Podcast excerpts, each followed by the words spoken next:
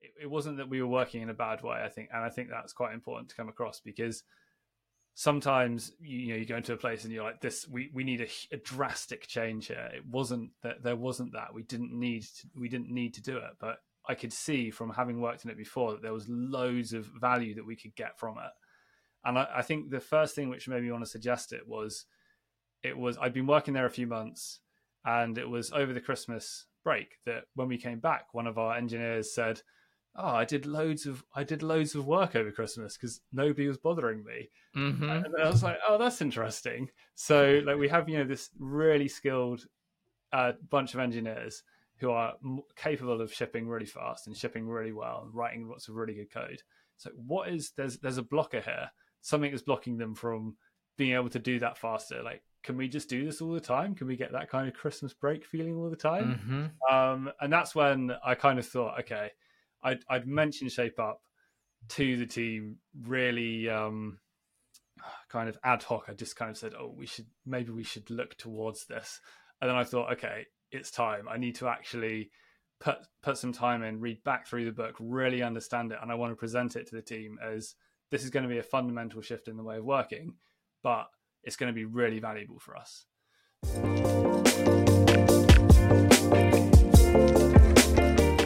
Welcome to Shapers and Builders, the show about better ways to deliver great software products. Today I'm speaking with Chris Boakes, Senior Software Engineer at Zoopla. Zoopla is a real estate company based in London, UK, which is best known for its property search website, zoopla.co.uk. This conversation is part of a series about companies that use ShapeUp, a delivery framework originally created at Basecamp. If you've never heard of ShapeUp, check the show notes for a link to the video Shaping in a Nutshell by Ryan Singer, former head of strategy at Basecamp and author of the book ShapeUp Stop Running in Circles and Ship Work That Matters. In our conversation, we dive deep into how Chris pitched ShapeUp to his team and got both his peers and engineering leadership to agree to trial a new way of working in an organization that's largely running on Scrum. Chris had previously worked with ShapeUp at a startup, and when he joined Zoopla, an organization with hundreds of engineers, he immediately started spotting opportunities to improve the way his team worked. If you're an individual contributor who's thinking of adopting ShapeUp in your team, this episode is for you. Enjoy. So, Chris, I am I'm actually super excited for our conversation. I've been looking forward to this for a long time. Uh, so happy to have you on today. It's great to be here. Thanks for having me, David. Um, I want to ease a bit into our, uh, our, conversation on Shape Up, and maybe just can you give us a quick rundown of your background, your professional background, and and your current role at Zoopla? Sure thing. Um, so I've been an engineer since the days of Internet Explorer six, where I was creating GIF fallbacks for because it didn't support PNGs. Uh, so I've been doing this a little while and I work for Zoopla now, and they were founded in 2007, so they've been around um, quite a long time, and they're most commonly known in the UK as a property website where you can find places to rent and buy. But they also have a bunch of other offerings, and one of which is Alto, which is a sales and letting CRM for estate agents, and that's the side of the business that I work on. So it's business to business. That's been in development for 13 years, so again, quite an quite an old uh, product, quite mature um, and product and tech at Zoopla as a whole is 278. So there's quite a there's a split there between the consumer side, so the the website, and cu- customer tools and software, as well as central functions like data science.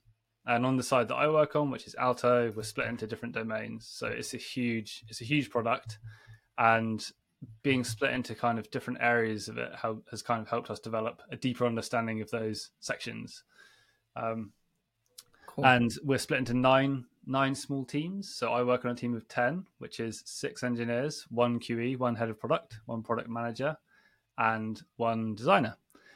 And I've been working here just under a year. Cool. You've basically kind of answered all my follow up questions that I would have had. Oh, Good job. right. um, one thing I like to also ask about is the funding model. Are you all bootstrapped or self funded or VC backed in any way? Yeah, so we're owned by a private equity firm, um, a US private equity firm called Silver Lake Partners, and they bought us in May 2018.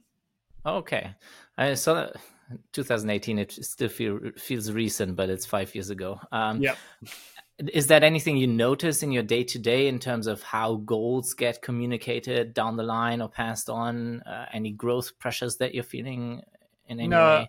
I haven't really. We haven't really felt any any of that. They they're not too too hands on. There, there hasn't really really been any kind of interruption to making a great product and uh, having really good iterations on that product. There, there haven't hasn't been any kind of um, there hasn't been they haven't really got involved to that extent to that yeah. degree at all, which is good. okay. Yeah, makes sense. I uh, I'm really into. I mean, there's a um, current interest of mine. I'm really into understanding how uh, TV series get produced, and they always have this uh, notes getting passed from the network to the production teams, and that's what I think of sometimes. You know, you have these companies that own companies uh, that pass notes sometimes. Cool. Um, awesome. I want. I just want to make sure that I really have a crystal clear understanding of the setup. You mentioned there's kind of a nine teams split across nine domains. Is that just on the B two B side, on the Alto side that you mentioned, or is that across all of it? That's just on the B two B side. So there's oh, the wow. consumer side, which has their own setup. So because product and tech is 278, that's a huge. It's quite yeah. a big it's quite a big team. It's certainly one of the biggest teams that I've worked on in my career. Um, so yeah, they they really have to be split down to, to be able to understand their own areas of the product and to create to, to be able to iterate on it and to understand all of the problems. It's, it's such a huge ecosystem to understand as a whole that it really makes sense to have people split up like that. I think teams. Yeah. yeah, that is a really a huge uh, organization for sure. I um I understand that you have a bit of a, a longer background personally with ShapeUp, and you you've been uh, uh, we talked about this previously. You've been kind of the spark for ShapeUp now at Zoopla. Um, can you tell me a bit about your early experience? Your, maybe your, when did you first encounter ShapeUp? What were your thoughts around it? Sure. So I I first came across ShapeUp when I was working at uh, the company before Zoopla actually called Onvi. They were they were a startup, and I guess you commonly see ShapeUp being used in startups for yeah. a lot of great reasons, which I'm sure we'll get into in this podcast. But it was it was I'd like to I'd love I love to say that it was a kind of big bang. Um, you know, this is incredible moment for me, but it, really wasn't actually. Um, I was just, I, I, kind of floated into it. It was what they were doing there by default. So they, they already, I didn't join the startup right at the beginning. They already had this in place. And I was, I was kind of like, oh, this is interesting. I'm used to working in Scrum for my entire career, and this isn't the default here. So I was quite curious about it. But one thing I picked up on was um, we didn't have as many meetings when I don't love going to meetings. Um, so yeah. like, that's pretty cool. And also, I noticed that we were shipping quite fast. We were shipping a lot faster. So it felt like, you know, you work on a personal project, if you're working on a blog and, or whatever, or writing some code in your own time, it seems to go faster. And it had that kind of feeling. It felt like we were just, we had a lot more momentum than I was used to. Um, but I didn't, I didn't really question it too much. And it was only till I came to Zoopla afterwards where I went back to Scrum that I really started to see the value of ShapeUp, and, and I was kind of like, oh no, this this way of working was actually super interesting. So it was it was a strange way to come about it, and yeah, I, I, you would you'd think that it for some people it might just be a huge a huge shift and it feels great, but for me, I, I didn't didn't pay too much attention to it until I started to go back to Scrum. Yeah, interesting. There's this um, song comes to mind. Uh, what's it? It's by Counting Crows. This you don't know what you've got till it's gone. Um, that's true. That's a great. That's a great, great analogy for that.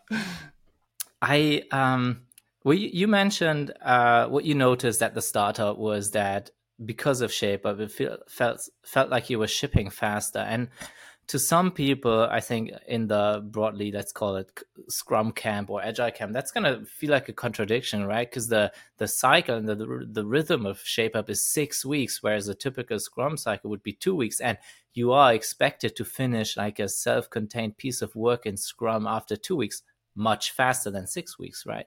I mean, yeah. How do you? Um, uh, how does that not match maybe your actual experience that you've had? So Scrum can absolutely work for teams. There's a reason why it's an industry standard, and there's a reason why it's been used so widely. It, it can be great, but it's not always great. and there's definitely a trap which some teams can fall into, and that trap can be things like a backlog, which becomes a kind of dumping ground for tickets. And this the sprints which you mentioned, the two week sprints, carrying them over. If your tickets, you know, the, the point of it is to finish that and move on to the next one. But what's the reality of that? Does that actually happen? Uh, and a lot of the time, it's too short to actually either you're looking for work towards the end of it or you're um, carrying work over and that's not that's not always the case as i said there's a bunch of teams that work well with this and it's not a problem for them but i have seen it a bunch of times in my career where you just carry tickets over and it's just this infinite infinite kind of just next sprint next sprint next sprint next sprint. Yeah. and so i kind of i feel like you know your original question where you're asking you know why why aren't people necessarily sh- shipping within that two weeks? It, it's that kind of too short of a time frame to make trade-offs. With shape up you have that six week cycle it's it's long enough where you can see the end and it's enough time to make trade-offs along the way i feel like with that two week sprint it's it's too short and obviously in shape up yes the cycle length can change and six weeks is quite nice and you know we're, we're going to experiment i think with changing up the cycle length but the two week sprints is, is are you falling into that scrum trap or are, are they working well for you i think is the, Yeah. is the key here Yeah. Yeah, I mean, just from personal experience, that resonates uh, completely. Um, I'd love to understand how, when you joined the team that was already using ShapeUp, did they? How did they onboard you into the framework? Did they make you read the book, or did they have like a custom doc that that had all the the nuts and bolts of it? Yeah, so I remember speaking to the head of product at the time, and he and he he said, "Have you heard of shapeup And I said, "Nope." He said, "Oh, we've got this kind of internal document which just had, yeah, like you say, the nuts and bolts, just a kind of Yeah. breakdown." I glanced over at it, and he said, "Oh, there's another talk which you can listen to. I think it was probably one of Ryan's talks." Mhm. Um, and I kind of, yeah, I I, I glanced glanced at, glanced over it, but I didn't I didn't get invested in it too much because I didn't need to. We already had the kind of pitching process nailed down. We had the cycle length nailed down. We had um, a lot of things that you you would need to consider if you're setting up fresh. That was already established, and that's Yeah. great because it means that you don't. You know, I think if I think it would be quite a high barrier to entry if with Shape Up, all engineers had to know the book inside out. Yeah. I don't think it would scale well, and I think it would be really difficult to implement. And and you can see it's being adopted a lot, and I think that's a sign that you know once you get all these things in place, engineers can kind of just go along with it, and I think that's a good thing. Yeah, that was. I think that's the where I was leaning uh, with my question was, was there a speed bump or is it really easy in getting just glancing over something and going, "Yep, I can," you know, put me on a team coach. Yeah, definitely. And I think I think it is it is it is that it's the latter. You can just kind of jump right into it. I think if you're trying to move from another way of working to it, it's more Yeah. complicated. And I think there's things that you need to consider and uh, there's a lot of stuff to kind of set up and get your head around. If somebody is probably doing that. And there would have definitely been, you know, a moment when that startup began where they had considered ways of working and they would have had Yeah. to you know educate the the CEOs of the company and say this is where it's valuable. All of that stuff was done for me. And that's kind of cool because I'm I'm just an engineer. I, I want to write code. I love writing code. I love solving problems with code and I think if you if you have to do a lot of work to make shape up work it may not be the right framework um, but for the instances where I've used it, it has been really valuable so that's that's Yeah. how I would Yeah, 'cause- I mean, uh, now you are kind of that person working to implement ShapeUp, right? In a way, so maybe that's a good time to um, start about. Yeah, your, you know, you land at Zoopla, um, and you you're back in Scrum land. What were you thinking? Uh, What was your experience there, and and what sparked ShapeUp to, to consider ShapeUp for you? Yeah, so I joined and it was a super talented team of engineers. There was a bunch of really great people. And I think when you join somewhere, even if you're a huge fan of Shape Up, you can't, you don't want to walk in the door and go, hey, everybody, I have this really great way of working. Let's do this. Yeah. Let's change everything because you don't know how they're, how they're working. You don't know what works for them. There's, you need to kind of, um, you need to pay attention to what they're doing and see what's coming up in their in their retros. What's what are the pain points? And to be honest, Scrum was wasn't working. It wasn't working too badly for the team I was in. It's quite it's quite a senior heavy team. Um, we were definitely shipping, but we had fallen into that Scrum trap in places where we were, you know, carrying tickets over, and I felt like there was.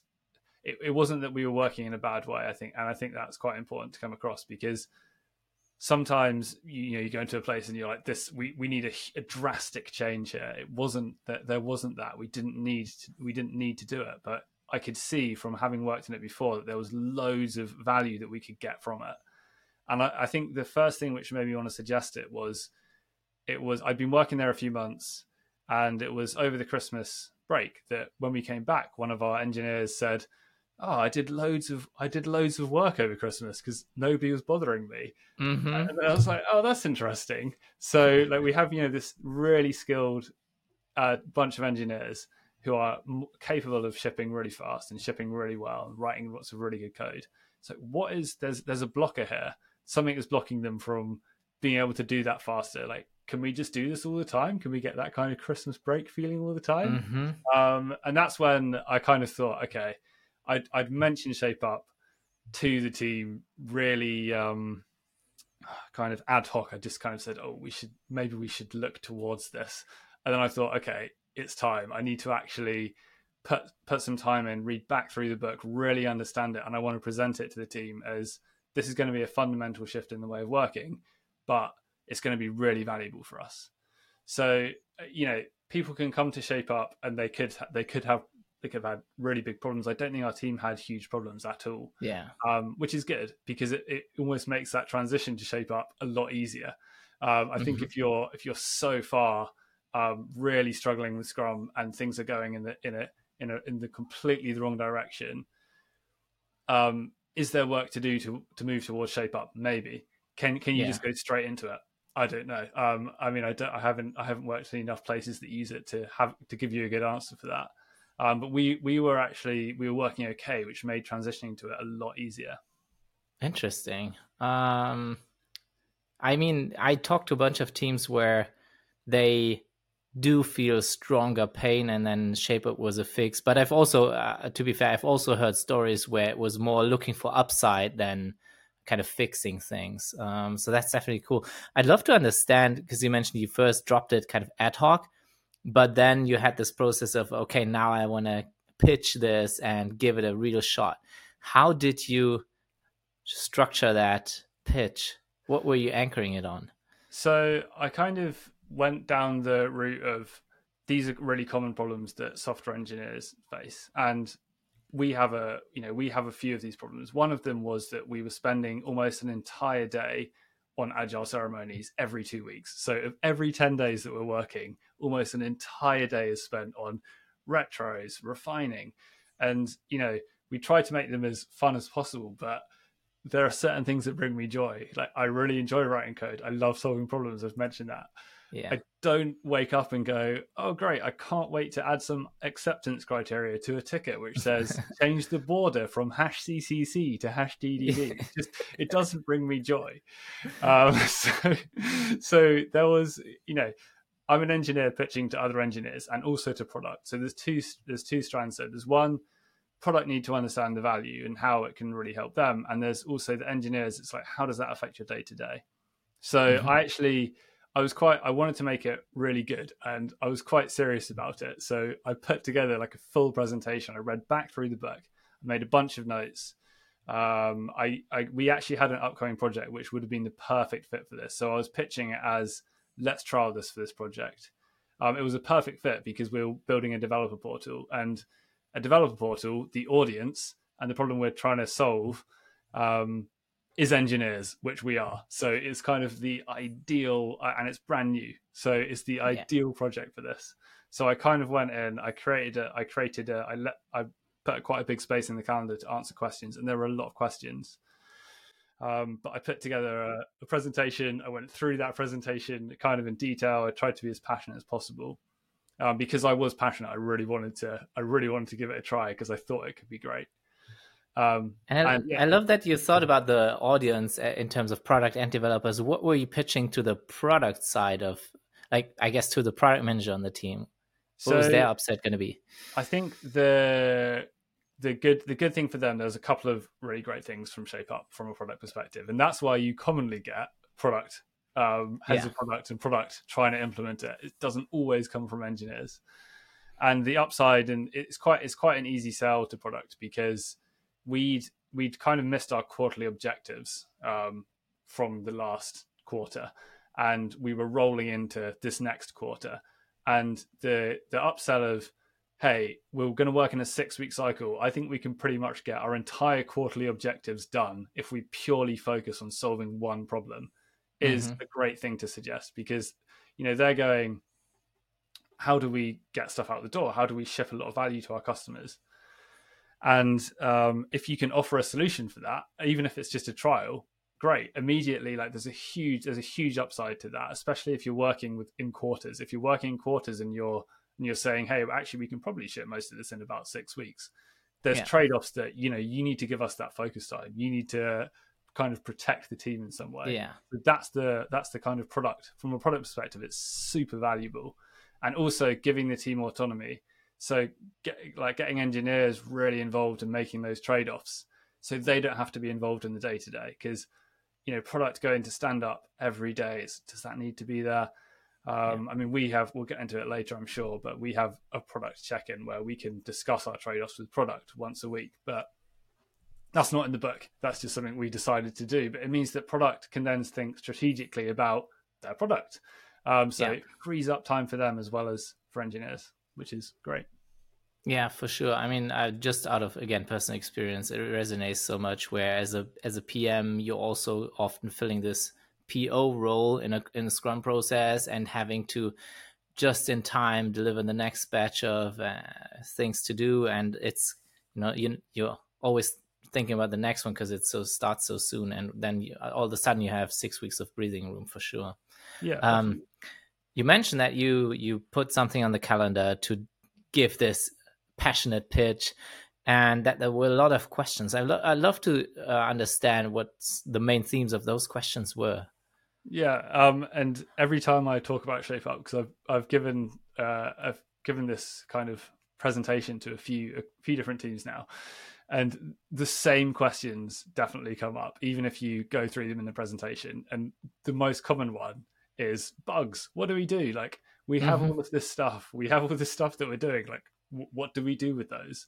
And there's a couple of answers, and there's a thing that we had to do, which is not in the book. And when it came to bugs, it's that it's it's exactly as it mentioned in the book. So the answer is just, you know, can it go in the cooldown? Do we need to do this right now? Is it more important than the value that this product cycle is bringing? Yeah. Um, but we we were in a kind of unique situation where we had a bunch of manual tasks that we were doing day to day. We were moving towards automating them all, and to be honest, we're quite close to that point now and they they can't just go away. We can't push them to a cooldown period because they have yeah. an immediate customer impact. And I think you have to look at things, and it, it, says it in the book to take take parts of it, which are which are great, but also you don't have to do it exactly by the book every time. Yeah. So we had we had basically somebody on the bench. So one person for the first cycle who was um, basically just picking up these day to day tasks. And we we we were trying to frame it in a way of don't just pick up bugs. Come back to come back to the cycle if you're not doing them. Try and be involved in the team. But it did protect the entire team to focus on that one problem and it was super valuable because we saw that value we saw that what happens if we focus and what happens if we don't get distracted by bugs yeah. and you know we're moving towards not having that person at all we've had that kind of person for the last few cycles but gradually that role and role, that role is becoming more and more redundant as we become more mature. Interesting, because uh, um, was there was there somebody volunteering for that role, or was it a shortest straw kind of situation? Someone volunteered uh, very kindly because it's not. I mean, I I definitely wouldn't love to take on that role. It's not the most enjoyable thing to do, um, but it was really valuable also because it highlighted what we were actually doing day to day. Mhm. Whereas before it was split between the teams, so there was no real way of quantifying how many day to day distracting tasks are we doing. If one person's doing it and you can monitor what that person is doing every day, you know, you can kind of go, Yeah. oh, all of this stuff was a huge distraction for the team. Maybe that's why um, we weren't shipping on time. And, you know, there's a, it, it really highlights that. But yeah, I did feel did feel definitely very sorry, and the team were extremely appreciative of that person. And Cool. actually, for the future cycles, we split that role. So we did a, uh, we've done three week, three week because six Oh. weeks is a long time for one person to be doing it. That's int- I mean, it is interesting, and you've mentioned it it's in the beginning that you you know in your words you say said you're working with a great bunch of engineers, and um, what I've seen that great kind of translate to is at least for Shape Up having a pragmatic mindset and taking ownership of what you do and wanting to be involved in the what what is the product that we're building, whereas um, I, and I think that's totally fair for some someone to have a different role where they would they just love being in a you know in some teams you have this solution engineering role where you're just there to cater to these one-offs from from b2b customers and so on. So um and and actually i've seen i just spoke with um, stefan bennemann valenta uh, at prosperity solutions in the last episode and um he mentioned how now that they have these distinctive roles that engineers are, are super happy to be able to say i'm more of a solution engineer i'm more of a product engineer. Do you see something in your team as well or are you just all laser focused and wanting to build product? I think um I mean it's quite difficult because I'm I'm primarily a front end engineer and Mhm. sadly this role has mostly been going it's quite back end focused. So Yeah.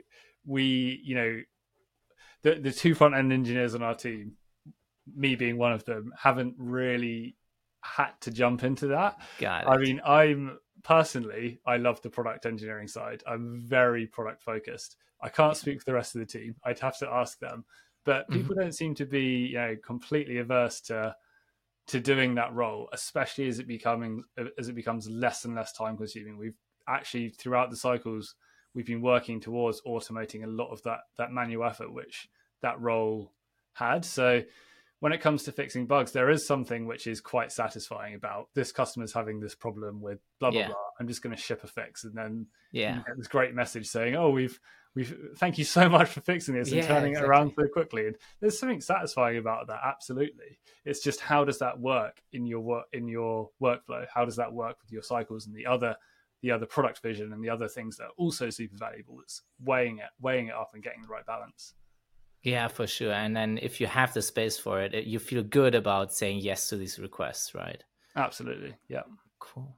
I um you mentioned how kind of everything came together where you you were in the perfect situation because you were just looking to start work on the developer portal. Um was it then you also that wrote the first pitch or how would, how did that work out?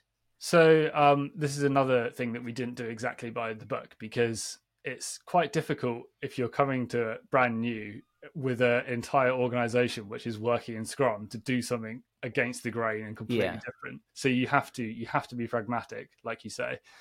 Um, so for the first pitch, we collectively did it. So in the book, I know it's supposed to have you know representatives from design, representatives from engineering, representatives from product.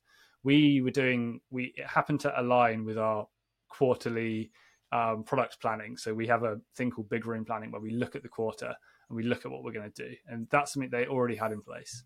So the beginning of the first cycle, we work mostly remotely, but we were all together in one room. So Mhm. the actual first pitch doc was here's the problem. And the problem was that we have uh, a bunch of third parties who want to integrate with our solution, and we don't have a platform for that. So we, we, we want to provide something where people can like ingest our APIs, they can read docs, um, and create integrations to go into our into our marketplace. And Yeah. I was kind of thinking this is perfect because like we we have a full understanding of the problem because we are engineers. We are you know if we were working for another company, we could come to this and say what what does what does good look like. Yeah. So we had that quarterly planning. We're all in one room. So we did that kind of finding the elements bit um, before. So we we went through and we sketched out that really high level customer journey. So you know they need to land on a page, they need to log in, they need to register, forget password, they need to create an integration. These really high level things. So that would be a part of the process anyway. And then we yeah. went into that slightly more detailed, getting the right amount of detail, finding the elements where we were going. Okay, we're on a page that's got a form it submits the form. We've got a bunch of questions here like, does the name need to be unique? What do we do about errors? All of these mm-hmm. things that, that, naturally would occur in a pitch doc. Um, and the appetite was was an easy one as well because we were just going to trial it in a six week cycle. We we yeah. were just going to say, let's just see what happens. Let's let's see how this goes for the first one. The the appetite is really meaningful when you when you get more mature and once you once you've done it a, a, bit more. But for the first one, certainly we were kind of just like, let's stick with six weeks. Six weeks. It seems like the golden amount of time. So let's yeah. just see how this works. Um, so yeah, that that original pitch doc came about as more of a workshop. And I think that's okay. It did have the entire team. Um, I know they talk about, you know, you don't want to distract the entire team yeah. when you're doing these uh, as as it progresses. But for the first iteration, being all in one room, and working in that way it was super collaborative and it was great and i think that's a good thing about shape up you know you don't you don't have to just have two engineers and the rest of them can't yeah. Can't do it because you know of whatever reason let's be pragmatic. What's valuable works for your team. And if if yeah. people getting involved in that workshop process especially is because they are the customer um, if that works for you then great. Like it's not a huge amount of time outside. It gets you more engaged with the product. Yeah. Yeah for sure. And uh, I, I understand though that it was all this time still the, you leading all this endeavor, or did you try to shoulder the pressure of, you know, for example, running such a such a workshop? Um, so that takes effort.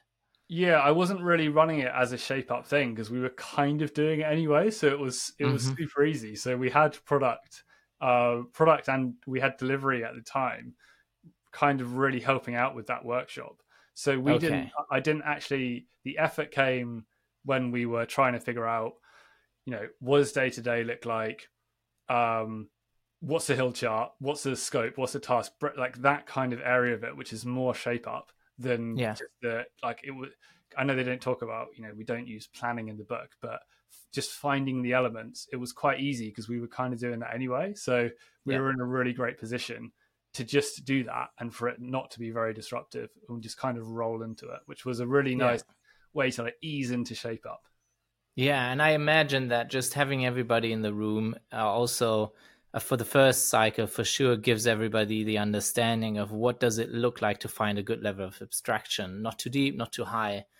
Um, exactly, exactly. Um, because then down the line they are going to get a similar input for the next cycle, right? At and then um, something where if you're coming from Scrum and maybe you're more used to I don't know getting spoon-fed acceptance criteria, this isn't that with shape up uh, but you've seen firsthand how the shaped package gets made then yeah absolutely yeah um, and i don't i still think we we're still working to get this pitching process right like we're still not there um, but that's okay i think you have to accept that you're not going to get it perfect first cycle you might not get it perfect yeah. second cycle you've got to work towards it um, and that's kind of interestingly why we kept one of one of the agile ceremonies which was retrospective mm-hmm. but we just do it every eight weeks. So it's not particularly tight. You know, instead of every two weeks where you can't get stuff done, how do you create a good feedback loop? I mean, I'm sure there are other solutions, but yeah. retro, retrospective is a good feedback loop. It's you know, how's this working? What can we improve? Can we get our pitching process better?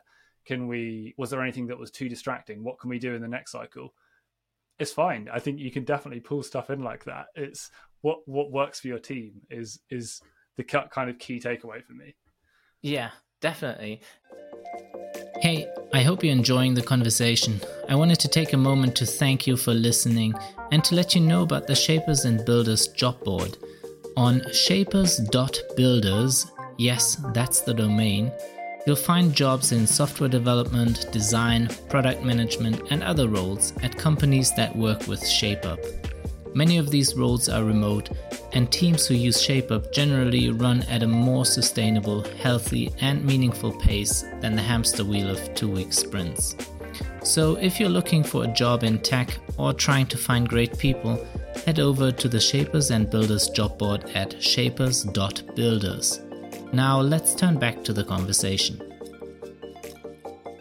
I think that's a good point to look a bit at where you are now. Um, so I'd love to just get the, yeah, get the elements of your implementation of ShapeUp that you have now after what is it, three cycles? Yeah, so we're actually coming. We're kind of mid third cycle, so it's, okay. it's, still really new for us. It's this yeah. is um, it's it's quite an interesting point to talk about it because we've taken some learnings. We've got a lot of learning to do. There's a lot that we're not doing that we can do better, and there's a lot that we've done which has been super valuable. Um, yeah, so let's pick those apart. Yeah, cool. Where do you want to start? Things that worked or things that, uh, yeah. that you're still struggling with? let's go with let's start with let's start with the positive. So things that work.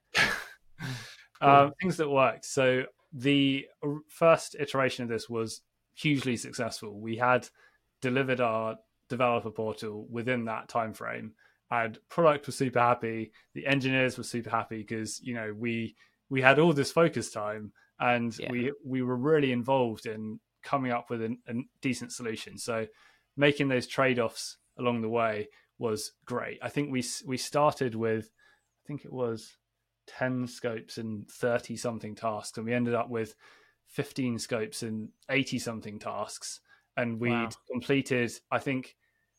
55 or 60 tasks or something and the rest were kind of nice to have and, and that's a great sign that we were making trade-offs along the way we were going this isn't important or this is hugely time consuming and not that valuable um, doing that yeah. to, to be able to release it in six weeks was something we hadn't done properly before.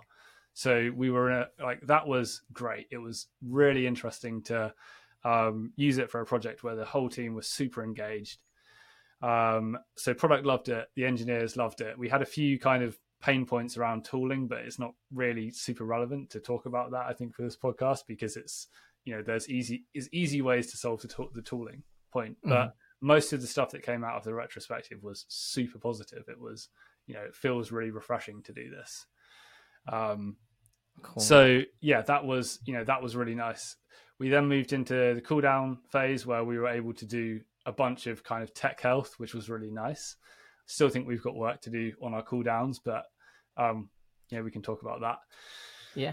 Um, and then the the second cycle that we did, again, it worked really well. We had the whole team for both of these cycles. We had our entire team of 10 working in the cycle, and that is quite different to the book. Mm-hmm. So the book is, and one thing that I'd love to get to is spinning up and spinning down teams. So who do you need for this? Um, just get the people in that you need for it, and then for the next cycle, you know, what have we got? What's valuable? Who do you need for it? That works really well at an organization level. It's quite difficult to do at a team level if you've only got 10 mm-hmm. engineers. But in our third cycle, we have done that. We have actually split the team into two. We had one really back end heavy um, kind of value proposition, and we had one that was really heavy on the UI with a little bit of back end. So we've we've split the team into two, and that's where you really start to see a lot of product value because you've got oh hey we're not just doing one thing in six weeks. We're basically doing we've got two separate strands. So we're yeah. shipping more we're shipping we're shipping faster we're shipping more regularly.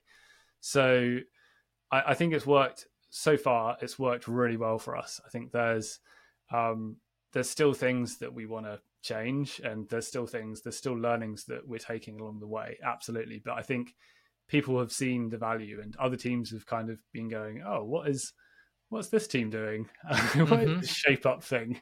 Um, so I, I've Why do they look so happy? yeah, so what is this like really uh, like fresh looking engineer doing over here? Um, yeah, so I think um, uh, it, overall it's been super positive. I think we've had a lot more focus time. I think we've shipped a lot of value, um, which yeah. is which is really what which is what we want to get to. So I think we're healthier and we're happier than we were before.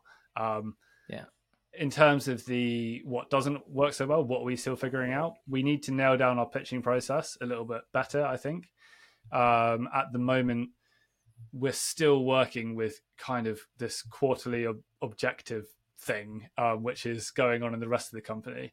And it's how does our shape up cycles? How does that fit into that? How do you mm-hmm. leave time to get customer feedback and understand what's valuable? Um, so we've got work to do there and I think that at the moment the kind of pitches aren't the engineers aren't pitching as much. Uh, we can come mm-hmm. to product and say, "Hey, we've got this great idea," but it tends to be smaller things that we just want to do in cool down. Yeah, less big cycles. I think there's some work to do around like nailing down that pitching process and getting close, like even closer to the problem than we currently are. Um, but that also comes with time. It's you know we can reflect on that and we can say, hey, what did this pitch look like? What could we have done differently if we were to do this pitch again? So it's yeah.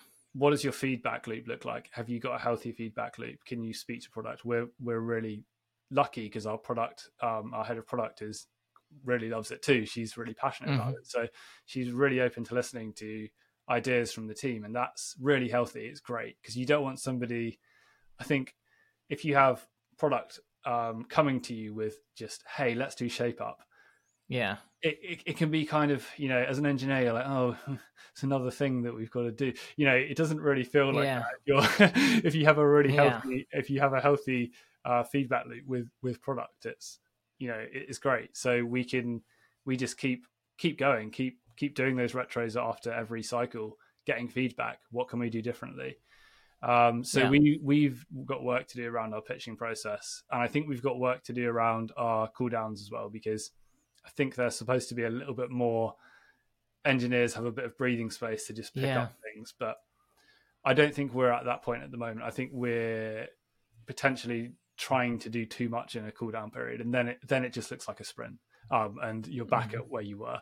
So I think we've got work to do to improve that, um, and to create more breathing space, more learning space, um, and just focus on getting those kind of bigger cycle pitches looking really nice for the team. So yeah, we've we've got we've got work to do there, and also we want to we don't want to have this bench person role forever. That's yeah. it's not really a thing. It's not really a part of the book. It's not really um, I don't know. But I, it I is think... an implementation that a lot of people, uh, a lot of teams naturally gravitated towards. So I literally, I don't know, I would say eight out of 10 teams that I speak with, they have uh, this on call person, they call it, or That's super interesting. rotation. Yeah.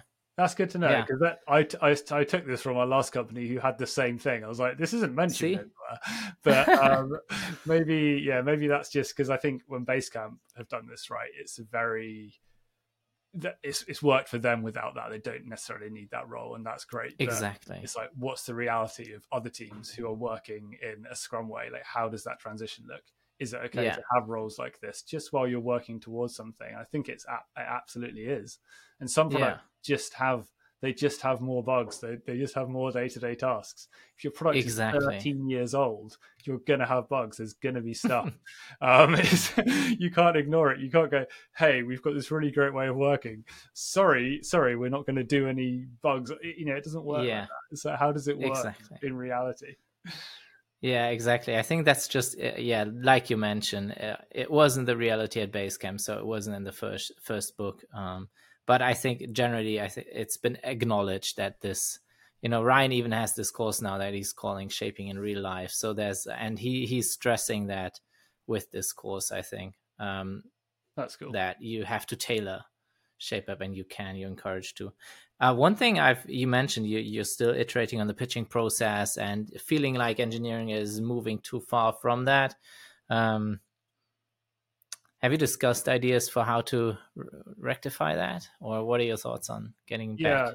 so I, am actually talking to product this afternoon. Probably should have oh, uh, wow. recorded this podcast tomorrow uh, about a few ideas as to how we can mm-hmm. um, like kind of nail that down. Because the, the bets are quite interesting because the bets work really well if loads of teams are working in shape up and you can basically go, mm-hmm. here's a bunch of bets, you know, CTO or or whoever's in the room what's what's what do you think? What's really important from a kind of you know the direct strategic direction of the product?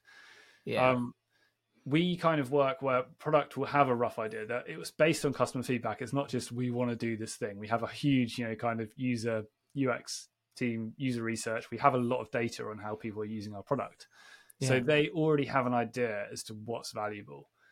But the problem with that is that i think the teams are like are sometimes more detached from that problem space. So in the mm. Scrum world, where you're just picking up tickets, you're very detached from that space. Yeah. Um, you're kind of you know just looking at what's my piece of the puzzle. I've got to change the button color. I keep using yeah. that example, but like, um, yeah, and that wasn't what we were.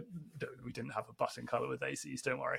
Um, but you're quite detached from you're quite detached from the problem, and it's how do we get closer to the problem? So like, how do we get that kind of user research? How do we understand how people are using this product? Because it's a big product, and you know, yeah. product have a big understanding, they have that strategic direction. It's like as engineers, I think there is value in us understanding that because when we're making trade-offs, the more we understand the original problem, the better calls we're going to make.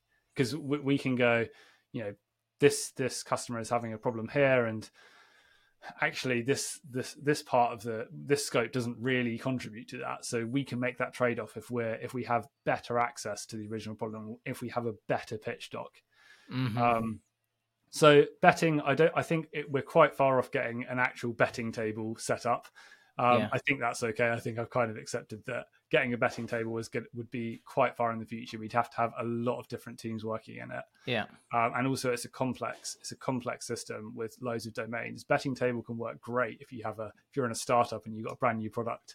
Easy, yeah. it's there from the start. Keep doing it. Uh, if you've got a 13 year old product, it's harder to get a betting table um, set up. I think. I mean, it can mm-hmm. be done. I'm sure you've uh, chatted to people who ha- who have done that and done it well. But I think we're not there yet. I think there's work to do if we wanted to get towards that place. So, what ideas are you going to pitch if you if you want to share? So, I want to nail down what what a good pitch looks like. Um, mm-hmm. So, there's sometimes it, at the moment it's a little bit of a kind of mishmash of this is part of a design but we haven't the team haven't breadboarded it or maybe we have breadboarded it for some pitches um, mm-hmm. and it's kind of how do we like what's what processes can we put in place where it's the same process every time the mm-hmm. document looks the same every time we're not getting you know for the last cycle we had it, we were kind of falling into that trap of where we had more of a finished design before we start and that means mm-hmm. we are more detached from the problem space and it's like how do we avoid things like that because we did it really well for the first cycle how do we make that work for every cycle. Yeah. So those are the ideas I'm, i I, want to kind of come in with and and say how do we how do we get a really nice pitch doc and what's the right amount of detail? How do we define that? Because at the moment it's a bit um, it's a bit unknown what level of detail we're going to get when we start, if that makes sense. So we really yeah, nail that down. Yeah, definitely. I mean, I can see that trap of um, now I'm uh, going off on you know I'm speculating, but um, I can see a trap of where in the second cycle or in follow up cycles, you're like, all right, now I'm going to write one big thing. But uh, again, I'm just going to write it myself. I'm going to hand it over uh, and not lean on, leverage that involvement that, that was so great in the first one. Yeah, exactly. Um, and it's also, you know, how do you do that really nicely in a remote setup? Because the first one, we're in a room, we've got some yeah. whiteboards, people are really engaged um, how do you keep people engaged? How do you get them really excited about the problem? Um, how do we do that for all the pitches? Because the first one, it's a brand new, it's a brand new product, so people are already excited anyway because it's yeah fresh and new. Like yeah, yeah, if you're if you're going back to iterate on something, it's it can be less exciting. Um, so how do you make that exciting? Um, how do you get people involved? Um, and it could just be as simple as you know, what's the data? What's the usage like of this current product?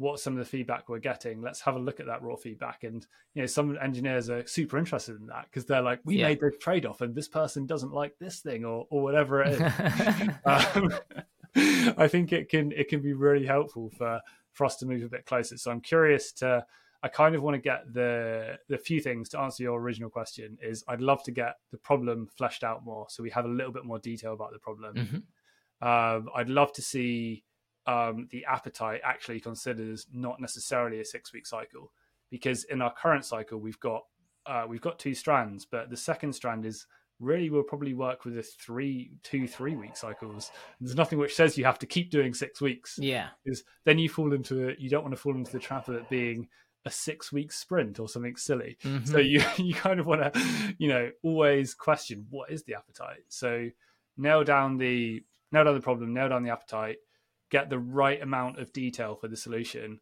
and also create more time for the risks and rabbit holes. Because at the moment, we can call out risks and rabbit holes, and we can say this is this is a problem, but we might not actually have time to investigate it. For the first one, mm-hmm. we did, and we were able to get that thin-tailed chart of, you know, yeah. when we're going to ship really thin. We've gone into um, a couple of them where it may not be as thin-tailed. It's how do we make that thin-tailed? Like how can we improve that? So I'm kind of want to, yeah, improve that entire process, get that pitching process um, really watertight, and obviously iterate on it, get feedback on it. Ask yeah. engineers, do you think you had enough detail? Did you have too much detail? You know, find what works for us. Yeah. Um, and that's and e- even if it ends up being not the same as what's called out in the book, that's okay. Yeah. Maybe maybe we do need a few more detail in certain areas. Maybe we need less in other areas. Um, I think that's fine. It's just it's it's finding okay, engineers, what do you think? Product, what do you think? Like what do you want? What do you want to get out of this? What's valuable? Constantly asking that, what's valuable for us? How do we yeah. ship better? How do we ship faster? How do how does our day to day look? Constantly asking those questions and and making it really good is kind of key. That's that's what that's yeah. where I want to get to. It's like getting a good feedback loop and getting the teams really engaged. I I mean you it's clear to see your passion for this. And I want to just uh, get into that topic a bit more where you know um you come in as the new guy and uh and after just a few months you have the audacity to suggest switching the way of working in a way. What how how like what do you attribute it to that you were feeling confident to step up and suggest these things um i think it was i think it was a mixture of i knew i knew like how good it could be for us as in i knew that if we really because i knew that everybody was really talented i knew we had quite a senior heavy team which shape up mm-hmm. it's it's i mean you can absolutely roll it out to um less experienced engineers, but it works very well quite quickly. I think if you've got a senior team who are questioning things already. Yeah. Um, so kind of, I guess what gave me the audacity to suggest it was just you know not going in with everybody look at this amazing thing we have to do it like this forever it was let's try it let's see how it works like here's an idea um this these are some of the pain points that we have um let's address those pain points by just changing the way that we're working because we've been doing retrospectives every two weeks, um, which is quite a short amount of time. And yes, you can change yeah. the retrospective length, but you can't meaningfully change anything in a two week period. I don't think. Maybe you can. Yeah. Maybe that works for some teams, and that's great. But for us, you know, just doing keep keeping iterating, keeping to iterate on Scrum. Um, just didn't keep iterating. keep iterating, yeah. Uh, keep keep iterating on Scrum.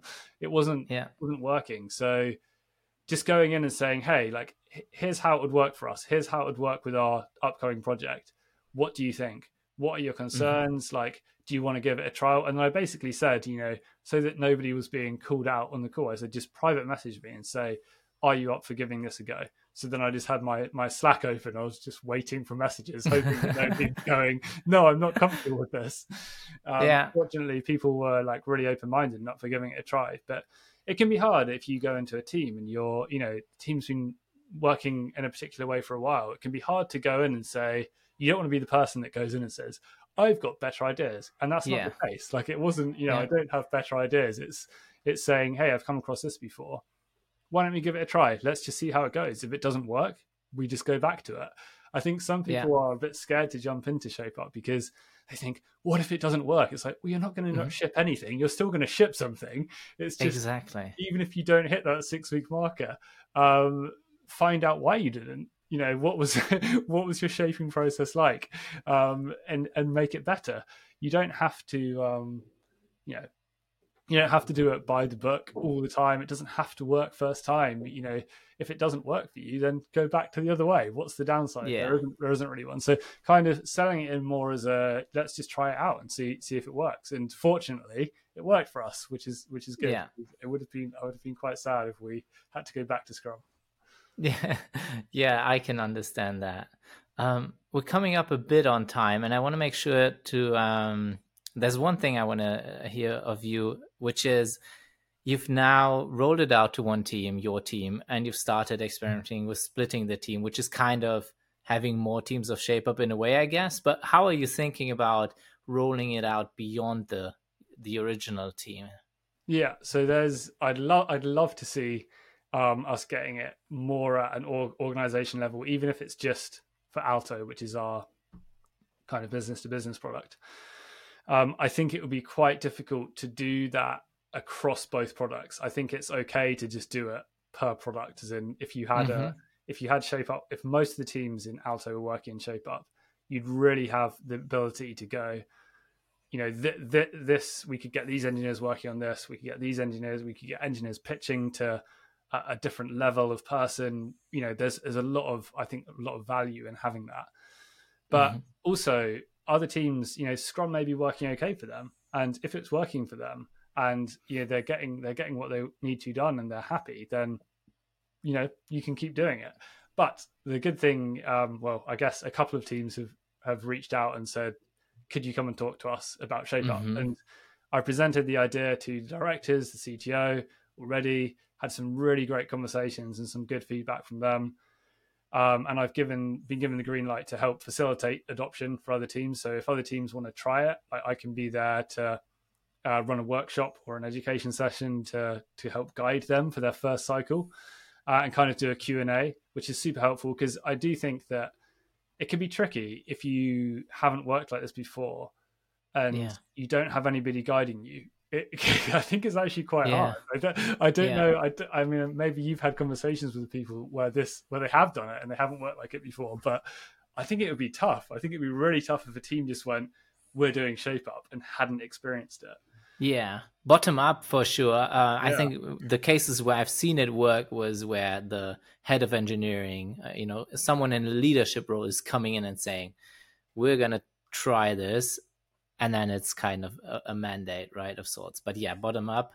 Yeah, um, bottom up. Yeah, which which is which is actually, I mean, you can look at it as a, as a good or a bad thing. It's good because we have the flexibility to work in a way that works for us. If it was mandated the way that we work I'd have to go to, you know, leadership and say, hey, let's change the way we're working for every team. And it might not work well for some teams. It might not work well for, it might work well for other teams. Then what do you do? Whereas if yeah. you have the flexibility to understand what works for your team, um, and then show that value to other teams and roll it out that way, it, it's a little bit more kind of organic. It can feel yeah. like, um, you can demonstrate that value to leadership rather than mandating it. And I think that's a, quite a neat approach to rolling something like this out. So even if um, no other teams work like this, and I know there are teams who are, I think, going to trial it already, so I know that's not the case. But um, even if nobody didn't, it was just working for our team. There's still value in that. Like I'm happier day to day. Like we're we've got a really nice iterative approach to our product, yeah. um, and that's that's quite selfish, but um, it's good. I think if you're passionate about it, to also speak to other teams and say, "Hey, like I'm here if you want to like go over any concerns, questions. Um, let's talk about it." And I know there's one team who are just going to work towards it. Like they're quite far, that they're, quite heavily on the Scrum side, and mm-hmm. they, they'd like to use it, but they feel like it might be too soon. So it's like, okay, let's focus on vertical slices of our work and some of the themes of shape up, yeah. not doing it, and then moving towards it, and that's okay too. I think there's no yeah. right answer for this stuff. Um, yeah. And I think if you look at Shape Up and say, this is the only way, this is the right way, this works for every team, I think that would be a mistake. I think if you're, yeah. if you come to it and take everything, like take really great learnings from the book, it's 15 years of Basecamp or whatever it is, huge amounts of experience, wealth of knowledge there, a lot of learnings. But that's what worked really well for Basecamp. There's nothing which says you can't take stuff from this that works for your team and apply yeah. it to your team because you know take learnings find what works for you um, and you'll have a kind of happier healthier product i think. Yeah for sure. You briefly mentioned uh, now getting to talk to the to the cto and leadership about shape up.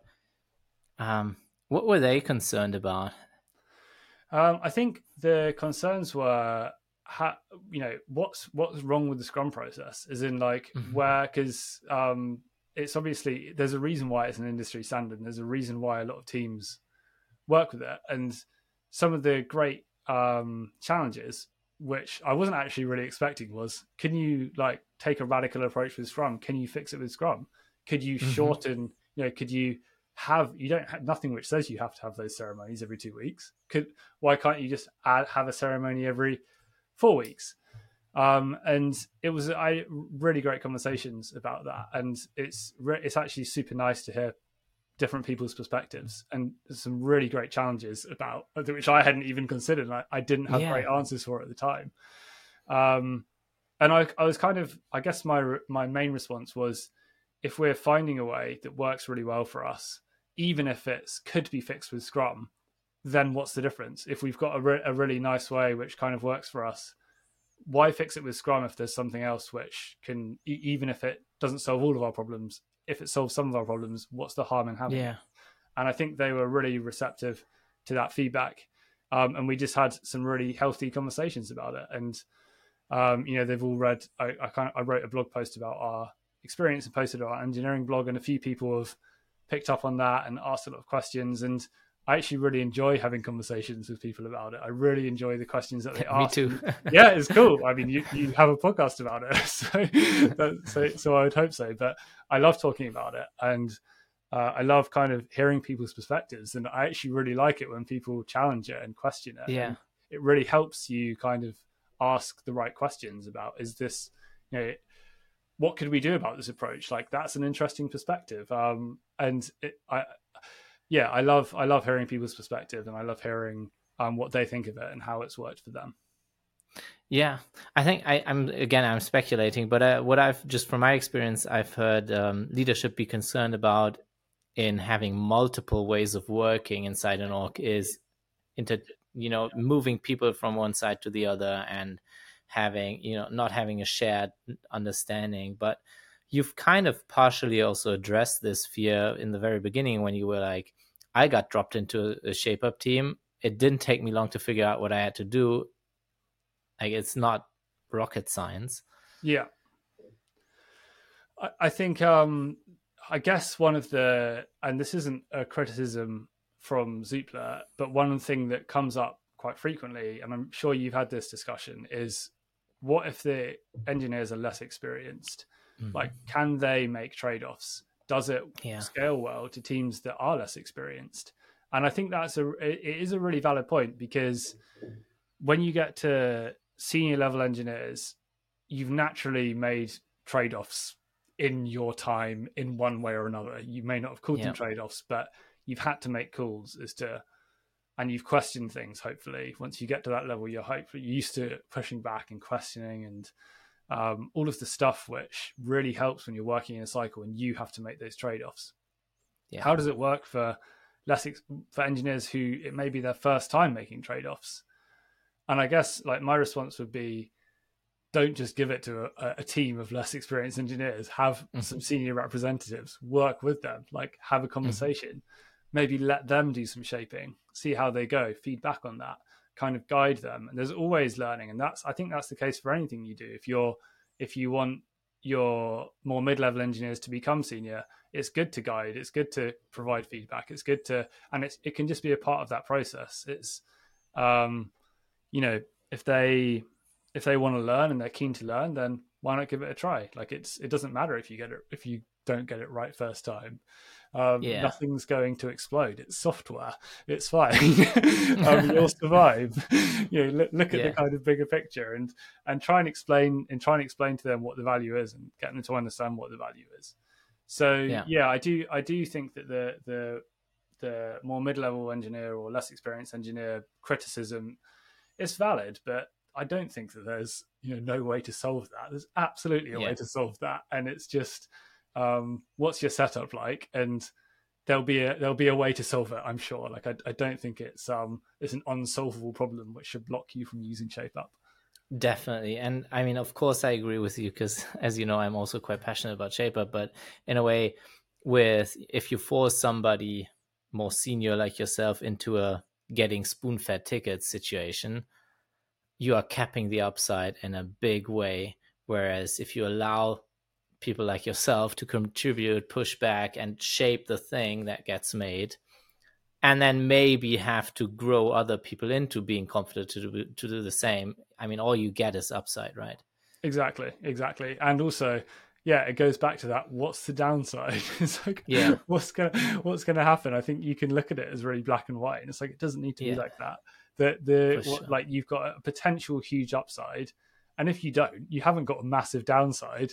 It's a yeah, it could be great. It could be like this even if it's down here, you've still made an improvement. And if it's the same as you were, then you've lost nothing in the first place. So like it, it's um it's I think it's nice to you know have these conversations, but a lot of the time, part of me is just like, just try it. Just try it, see yeah. how it goes. Find Definitely. out what works. There's people to guide you. You know, it'll be okay.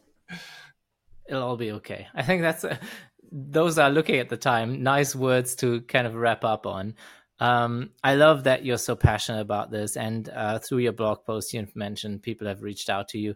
Um, if you continue to be available for that, what would be the best way for others, uh, listeners, potentially to get in touch with you?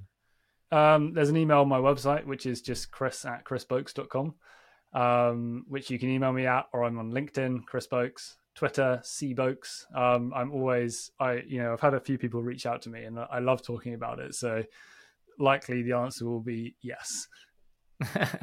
cool. I'm gonna put that in the show notes, and I'd love to check in, you know, in a, in a year or so to have the same conversation, see how how you've um, yeah rolled out Shape up further and, and iterated on your implementation. Definitely. Thanks a lot for having me. Cool. Thank you so much. This was really amazing. Loved it. Cool. Cheers, David. Cheers.